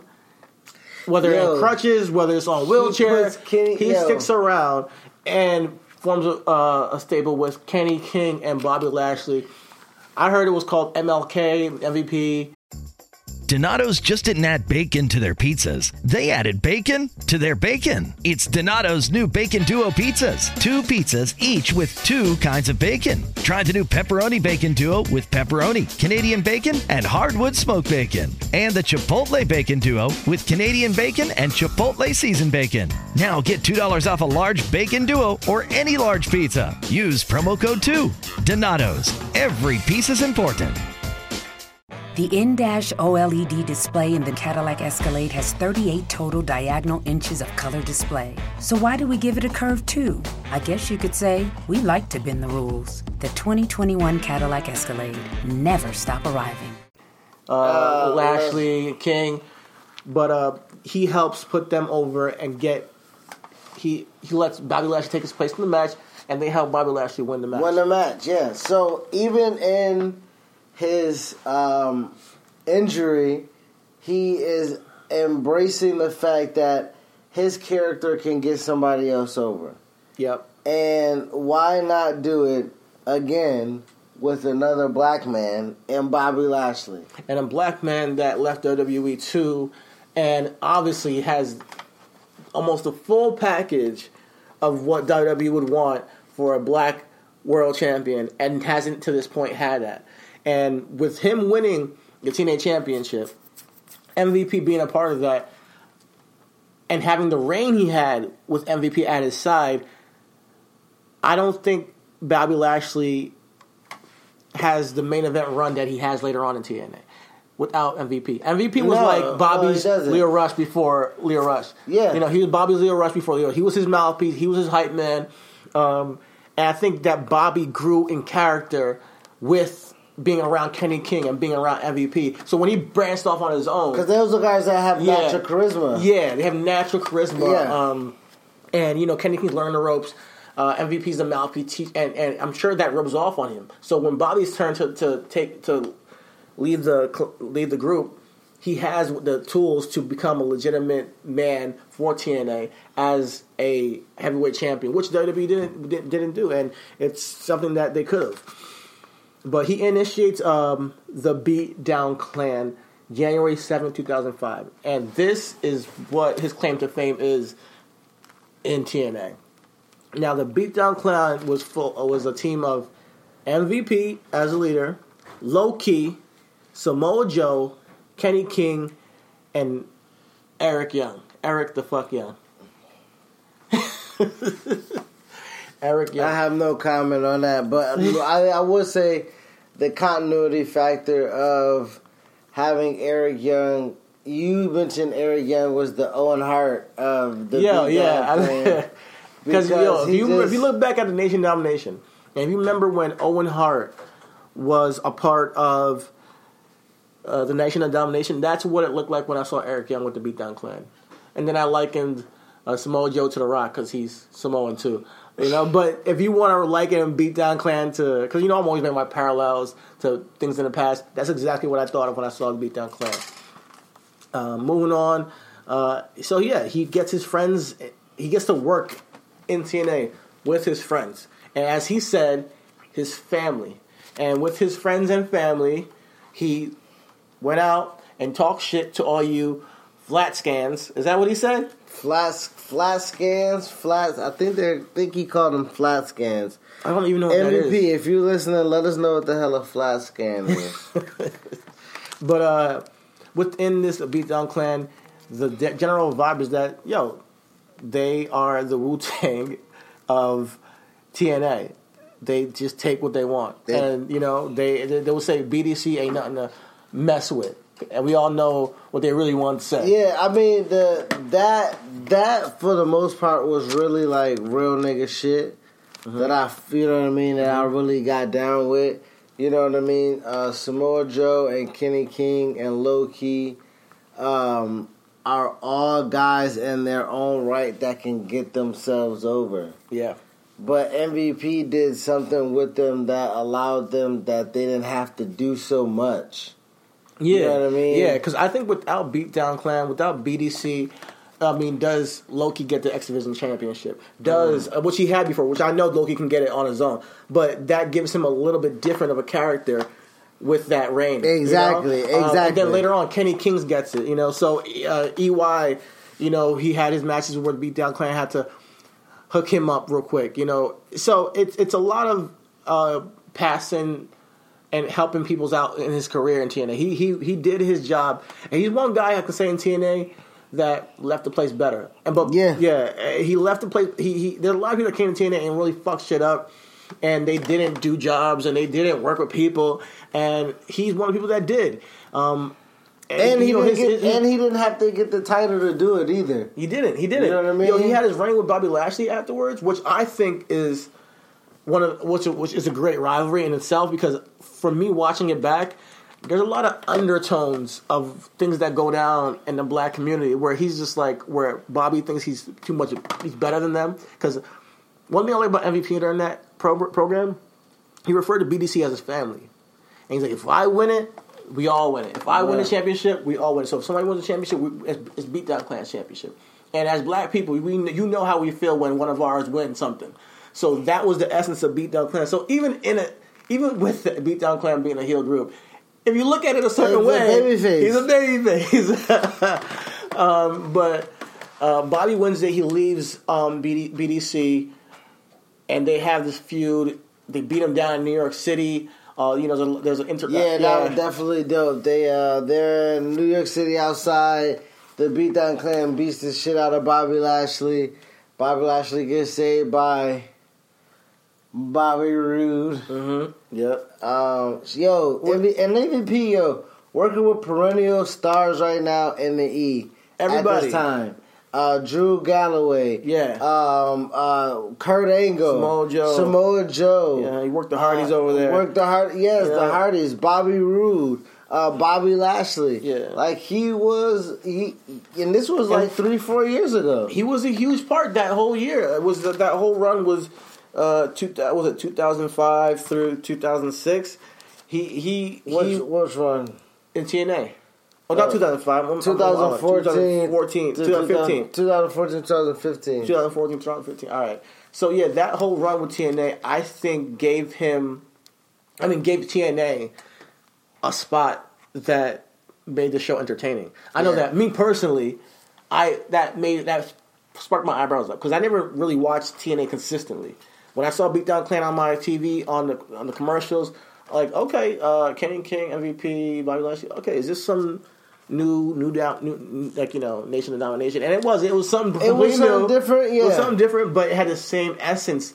And we never we haven't had that in wrestling for a long time. It was organic. Like if you need to and if you want to, um, MVP has some specific promos that um, you know in TNA that were very, very. Uh, oh yeah, he murdered those promos. I mean, uh, what's the word I'm looking for? Um, uh, shit, man. It's a word I want to use, and and I don't want to like sound too smart, so I'm just gonna look for another word. But it was like uh, really rejuvenating to see somebody uh, speak that way, uh, passionately, uh, uh, eloquently when he wanted to discuss some things as far yeah, as eloquently. like he was articulate. You know, it was it was just and his cadence. I always talk about his cadence. His cadence in the ring. He doesn't fuck up like other people do. Like there's a lot of people that can talk in the mic, but there's rarely a time when MVP uh, just bum- bumble his word. People do that all the time. We've seen plenty of great talkers do that. I and the only time you saw him bumble his words, he was like out of frustration one Out time. of fresh, yo, when he was uh in the World Tag Team Tag, ah! funniest shit ever, man. But yeah, um, he didn't part TNA on good unfortunately. uh, but I think he left the place better. Uh, apparently, he got fired from somebody else's mistake. So TNA is a complete mess in management. We all know that. But they are not. They're still around, so they'll never die. Um, but uh, Like yeah, you know, man. yeah, cockroaches, exactly. But uh, yeah, he left his mark. That's what I'm gonna say. You know, without him, who knows if Bobby? And, I, and I'm not, you know, trying to take anything from Bobby himself, but who knows if Bobby gets that character and that that he that he then takes on to be the dominant force the as a heel later on and destroyer in TNA later on. You know, meanwhile. He's over there working with Drew Galloway, working with you know putting people over like Kenny King and Low Ki, who who are great talents. So he, he did his work. He came to, to TNA. He made it a better place and he made it more entertaining. And that's all you can ask for. And with that, like, it also highlights the reason why we're doing this character spotlight. Uh, to show the unselfishness, to show the um, to show the the generosity to the business, to also know that in order to keep this going, which it is going still, you have to be able to have you know um, uh, um, s- stars that aren't stars. You know what I mean? MVP is a star that isn't a star. Unfortunately, he's a star amongst. You know what I I mean? think Like- that he is a star because if you go back in time and look at the guys like Then come on, Ted DiBiase, Right. you know, who never won the heavyweight championship on a on a major scale, but people remember him. You know, people are gonna people remember MVP, whether they whether you well, if you watch wrestling during that time, he stuck with you. Whether it's BDC, whether it's New Japan, whether it's WWE, he he he made a mark.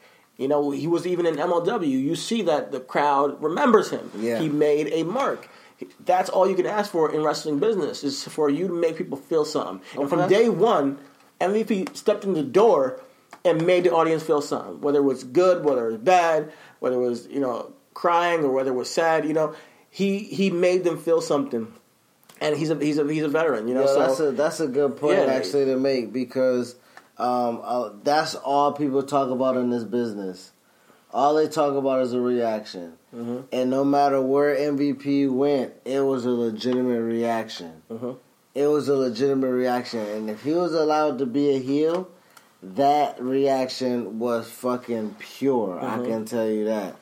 Um, but after um, after um, TNA. TNA, he did some stuff in Lucha. Um, he did some stuff in All Pro Wrestling.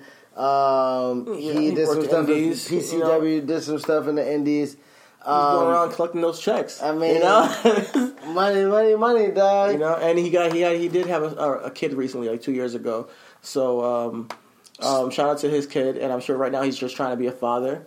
You know, but if you didn't know, you know, MVP also worked in um, jujitsu. Yeah, You know, he's he- a purple. He's a he's purple, belt, in uh, Bra- Bra- Brazilian jiu-jitsu.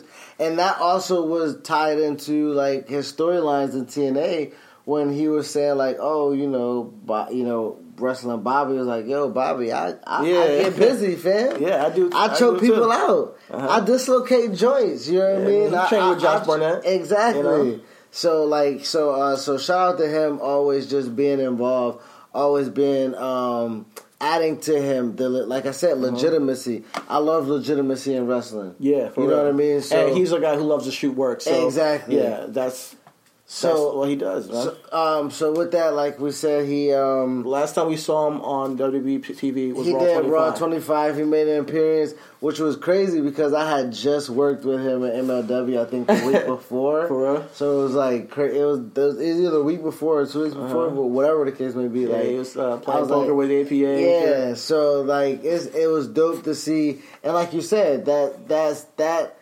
um, is a testament to his character. So um, good for proving me wrong. Yeah. WWE reached out to a guy and was like, "Hey, do you want to come up to New York for a spot?" Yeah, it's a, You it's a what I mean? Come in here, we'll pay for your flight. Come here, you know, sit down, act like you're playing some poker, get a check, move on. You know, and with that said, you know, like he's he, he, he he's right now he's like 45 years old. You know, and I don't And expect him to be. I don't expect him to be back in WWE. I think that's like his career is over. So I think if I think if anything, like I said, MVP mind is really really good. yeah, If anything, I would love to see MVP as an agent. I would love to see MVP. I as an would, agent I would love to see MVP as an agent. I honestly, they're Um, hiring, you know, Abyss. They're hiring Sanjay Dutt And and, you know, Shane Daivari and Shane Helms. Less, um, you know, we see, you saw that he did a lot of, you know, work with people on MLW. He was a, he's a, we all know him as OG MVP. He is the uncle, like you said, and he's a guy teaching kids and keep, and being with that said, he took the time out. Exactly. And MVP, I mean MVP in the timeout. Like I see him at afterwards MVP. You know, after I mean after MLW, he stuck stuck around and he chatted with the with the boys. So he's perfect and he has a mind for business. Yes. Clear- clearly, how to get something over and how to get people over and how to form a character and in different ways. So with that said, WWE hire MVP as an agent man. give him give him give him that check. Give him that. Ch- Yeah. Give him that check. Yeah. Um, Ballin'. I just seen that uh, he uh, he was in ROH this year. A word? Yeah, in 20, 2019 had no idea. Which it says that it was his first appearance ever for Ring of Honor Oh, word? in Okay. January. January 25th, he made his first appearance for Ring of Honor. at their Road to the G1 Supercard in Houston. He debuted as a surprise partner of Kenny King, Oh, okay. reforming the Beatdown Clan. Oh shit! Uh, so that was dope. They went on to defeat Willie Mack and uh, Colt Cabana. Yo, shout out to MVP. Yo, just keep collecting your check. And shout out to Kenny King. That, Yes, that was, you that, know? that, that was a dope. That had to have been a dope spot. Yeah, that had to have um, been a dope spot. But yeah, keep collecting your checks in the Indies, and you know, I don't think he wants to do a, a permanent stay. Well, don't be wrestling too much though. You know what I mean? Like I think at some point in time, I would really like to see MVP not wrestle. If he can legit collect the check by being an agent, being a producer, you know, working for maybe an upstart company. Yeah. You know what I mean? Wink, wink. Um, you know what I mean? it, I think he can contribute to the business other than wrestling. Yeah. And I'm not saying that because I don't. I, I you know, I hate to see performers go when it's past their go time. We all seen it with Undertaker. We all seen it with Ric, Shawn say, Michaels. you know, I'm well- sorry, that match, at, you know, the showdown in what Melbourne was trash. Um, sorry to shit on that match, but it was. We all know it. And you don't want to become a uh, a caricature of what you are. You know, if you're if you, I don't want I don't want to see MVP 50 years old saying bullet. I don't want to see him 50 years old and exactly, like- exactly. it's like dated old man saying this, you know, Dipset, uh, Jim Gang, Jones, camera gang. and shit. Um, back in the day, that that fit for the time and the era was at and he was at, and we don't want to see him just do become that, you know. that nostalgic act. You know what I mean? Like if you gonna collect those checks, collect those checks, sign our autographs, man. Yeah, yeah. You know what I mean? Like so. Um, but no, real, you know, to end on a positive note, we we really just wanted to just show dedication and appreciation to the character and the development of uh, MVP. Um, WWE owned Montel Vontavious Porter. Uh, so you was able to go ahead and make a name with MVP, which was hella fucking smart. Again, above you know, uh, that you know above average mind, you know mind like to to be able to be like I'm a I'm a go I'm a have this I'm gonna go ahead and make sure I can use this and it's mine ownership. Yeah, he understands the business, You know what I mean? So- you know, um, yeah, from from from the tu- from the tunnel entrance that Dusty Rhodes created till now, it seems like from what I hear and what I see, he's been a class act and he's worked hard. And that's all you can ask for That's all you in somebody for. who's in this industry. You're never promised anything, you know. You know, so I and he wasn't promised anything when he came to WWE, but he made a career on his own by himself.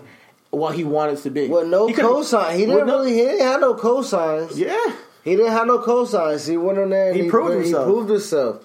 And 06, 07, 08 was a, a sink or swim motherfucking Yeah. league in, in SmackDown. And and also, you know, he was a SmackDown guy through and through. Yeah.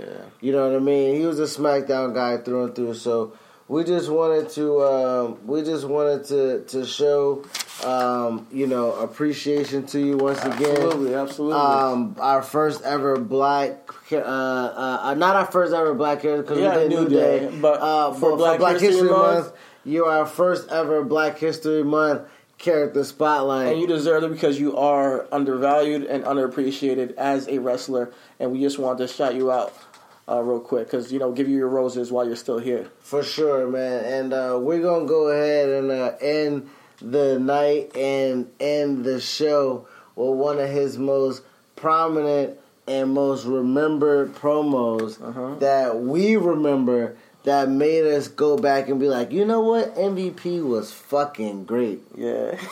he was fucking great. And so uh, this is a promo he had uh, in in TNA, and it was it was very logical. It was it was very um, pinpoint, and um, it was it, it, it was range. It, was, was- yeah. range. It was range from him being an arrogant ball player to him now being uh, uh, uh, a worldly, um, knowledgeable person within a. Uh, you know, I, oh, and speaking of him being worldly, he, he's, he's, a, he's a political, uh, he's, he's politically savvy. You know, I, remember, Yes. I mean, you know, when I remember when I first met him, the fir- I told him, yo, you know, me and him, you know, I'm, I'm his friend, you know, we have a podcast, talk wrestling. the thing he said to me, he says, "There's a lot more going on in the world besides wrestling." Yeah. And I just he shut me down real quick because he just shut me up real quick. I was like, "Oh yeah, you're right." which makes which makes it which makes it a little bit more dope when you're hanging around him because, um, you know, MVP was or is the guy that will take a ride from a kid in a Benz that's barely like working, uh-huh. and he trusts him to get him to his hotel room after doing show after doing pre tapes, and in that car ride, he's just giving that kid advice on how to just maneuver through what he's trying to maneuver through. You know what I mean? Like, and it just it's a testim it's a testimony to like MVP's character you know, um, and and outside. So when he says a lot more to life than wrestling, he he he means it. Like he's a great, he's a mar- uh, like he's a he's a a, a comic book enthusiast, enthusiast, and, and what's the word? Co- comic book enthusiast. Enthusiast.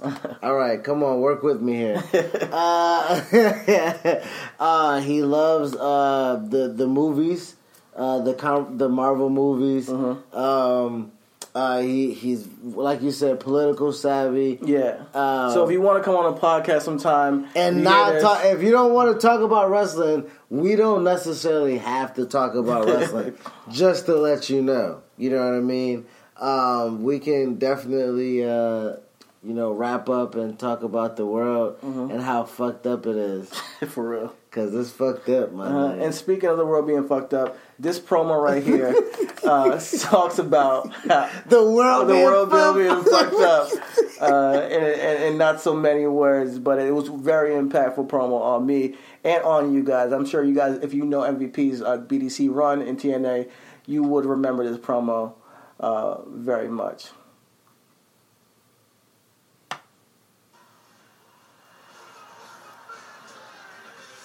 Bear with us.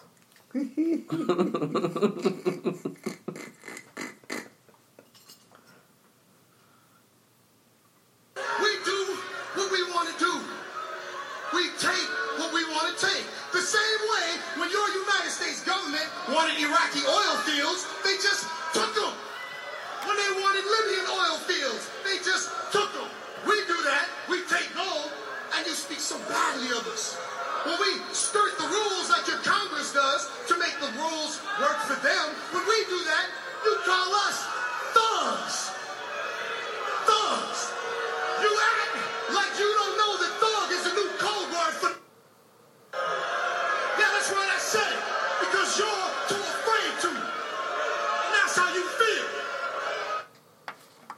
Said nigger.